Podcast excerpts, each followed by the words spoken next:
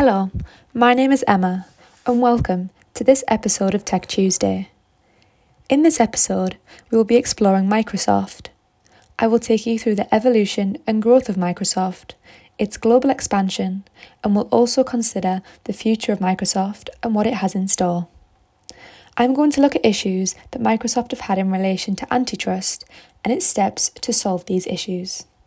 I'm excited to break down Microsoft, and I hope that you're excited too.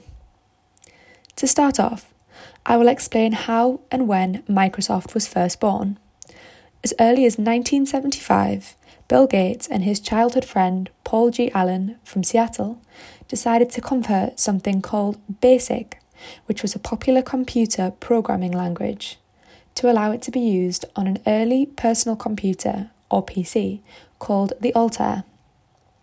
This was revolutionary and kick started a technological journey that would become one of the most profitable in history. It was on the back of this that Microsoft came into existence, as they founded it shortly after. The name Microsoft came from joining the words microcomputer and software together. Part of the initial business plan was the focus of an intention to further refine BASIC, the computing language, and develop other computing language from this basis, a goal they no doubt went above and beyond achieving. A turning point for Microsoft was when in 1980 the International Business Machines Corporation, or IBM as it is known, enlisted Microsoft and requested they produce the essential software for its first PC, named the IBM PC. This was before Microsoft themselves had had a partnership with PCs and in applying their systems commercially. So, this was a huge start for the company to show the effectiveness of their systems to PC companies on a commercial level. Microsoft then decided to buy the essential software from another company and made their own modified software, which they named the MS DOS, Microsoft Disk Operating System. This was paired and released with the IBM PC in 1981. After this release, the MS DOS became the main software used by many companies who licensed their computers with the MS DOS. This led to Microsoft, by the early 1990s, selling more than 100 million copies of the program, overtaking companies like CPM and even IBM, which it had previously been released with. This was an early indicator of how successful Microsoft could be compared to its competitors. Microsoft's next move was the release of a graphical user interface and the Microsoft 3.0. This third version was released in 1990 and gained lots of subsequent popularity, selling 1 million copies per month and monopolizing the market of 90% of the world's software with 90% of PCs using the Microsoft 3.0 software. As I will explain, despite this development being beneficial for the company, their success was a double edged sword due to the antitrust issues I will explain later. Arguably, the biggest step forward for Microsoft came in 1995 when they released Windows 95, which was a fully integrated MS DOS with Windows and matched the ease of use as Apple's Mac OS, a huge seller even at this point.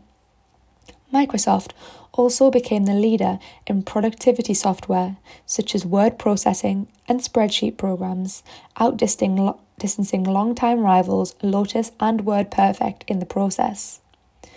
This evidenced the ability of Microsoft to translate their tech skills into other areas of the tech world. Microsoft then expanded into information services and other products, including entertainment, with their own Microsoft network. Microsoft became a publicly owned corporation in 1986 and subsequently became one of the most profitable companies in America ever. It gained large amounts of profit, and in 1996 it had a $2 billion net income.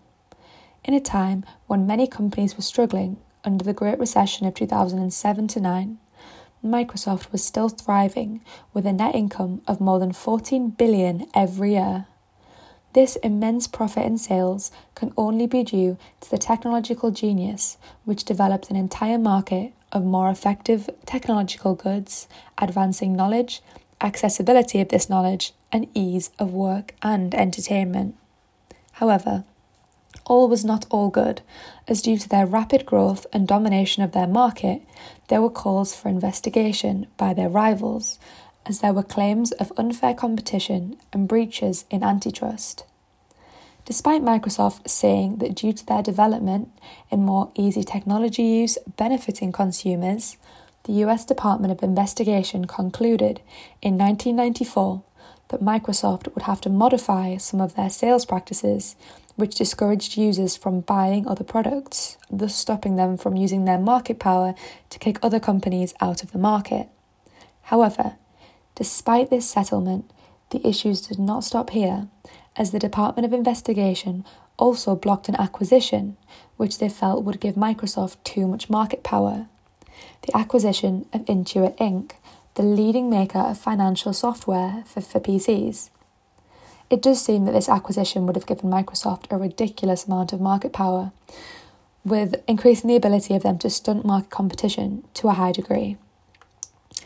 After a few disappointing attempts to tie together their work in computer softwares with developments in the internet, Microsoft released their own browser, Internet Explorer, and they used the sales strategy of trying to persuade computer makers to use it exclusively as, as the browsers on their PCs. This worked, and by 1996, Windows were bundling Explorer with Windows OS and had begun to integrate Explorer directly into Windows. However, more issues arose for Microsoft, as in response to this, Netscape accused Microsoft of violating a consent decree and sued, which caused the Department of Investigation to open up their investigations of the company again. For any company, this is not good news, but it does seem evident that Microsoft, to gain and maintain their significantly dominant market position, must have been participating in some anti competitive practices. The investigation and trial was lengthy, lasting a whopping 30 months. The judge held that Microsoft were indeed in violation of the, Ch- of the Sherman Antitrust Act and ordered the breakup of the company, which was a major sanction for an antitrust dispute. Due to the severity of this order, appeals were inevitable, but also successful, as in 2001 the court overturned the order to break up the company but the company was indeed still found guilty of illegally trying to maintain a monopoly.